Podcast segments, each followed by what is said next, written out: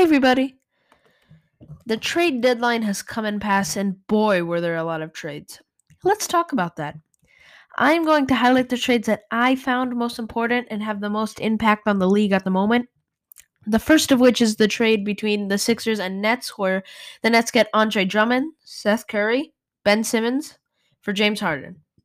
The Nets will get some much needed defense with Andre Drummond, who's become one of the best rebounding centers in Philadelphia right now. And Ben Simmons, if he plays, which I think he will now that he's out of Philadelphia, will bring them some good perimeter defense and also and also bring some inside the paint defense. The Nets also get a very good shooter in Seth Curry, who will complement this team, I assume, very nicely. I think the Nets are the winners in this trade, though I am excited to see the dynamic between James Harden and Joel Embiid. You have to have one heck of a defense to beat them. And the Sixers essentially get an MVP for nothing because Simmons was sure not to play for the Sixers. Even though I believe the Nets have won this trade, I think there's no real losers loser in this trade. Now, the next trade is between the Wizards and Mavericks, where Kristaps Porzingis was traded for Spencer Dinwiddie and Davis Bertans. In terms of the Wizards, the question I have and the one I've had for years is where is this team going? Sometimes they seem like they're going to, going to tank, and sometimes they seem like they're trying to contend. If the playoffs started right now, they wouldn't be in them. So my instinct is with this boost of talent, they are trying to contend better in the East, but you never know what they're trying to do. They're a very mysterious team. Now, I think Mike Wilbon said it best.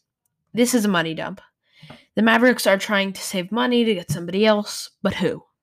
I'm guessing another center, maybe Andre Drummond or somebody else uh, who's going to be a free agent this summer. Another important trade of the recent deadline is between the Blazers, where the Pelicans, and pardon me if I got a lot of these names incorrectly, but the Pelicans got CJ McCollum, Larry Nance Jr., and Tony Snell for Josh Hart, Nickeil Alexander Walker, Thomas Satoransky, and Didi Louzada. I apologize if I got those names correctly. And they also get a couple of draft picks. In this trade, the Blazers are switching things up by shipping out McCollum and getting a, and a couple fillers, filler players, so they can smooth out the roster and take a new approach in the West with a bunch of young guys on their team. Because right now things haven't been working, and they got swept in the conference finals in this trade. And for the Pelicans, this this trade seems to be attempting to contend and dip their feet into a possible playoff run because I think it's time they try and gain some playoff experience if they want to go far in the future.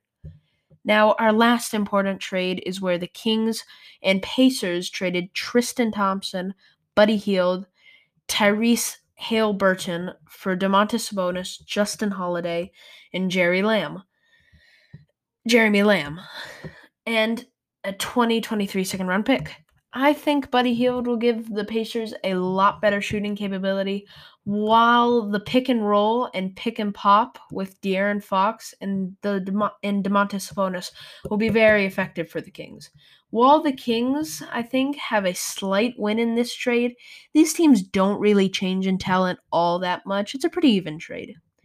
Now I want to talk about a team that I think could have done more. You can probably guess which team that is. I've been talking about them a lot recently. The Los Angeles Lakers. They made one small trade where they traded Rajon Rondo for Daniel Valentine and some draft rights, but that's too small to actually affect the Lakers. That was this was in my opinion their last chance to really get back as a true contender in the West this year. And I've lost most of my hope for the Lakers playoff run. No matter how good LeBron is playing, he just can't do it all. What do you think? Which of these trades was the most important in your opinion? Bye bye. This has been Nick Sports. Bye bye.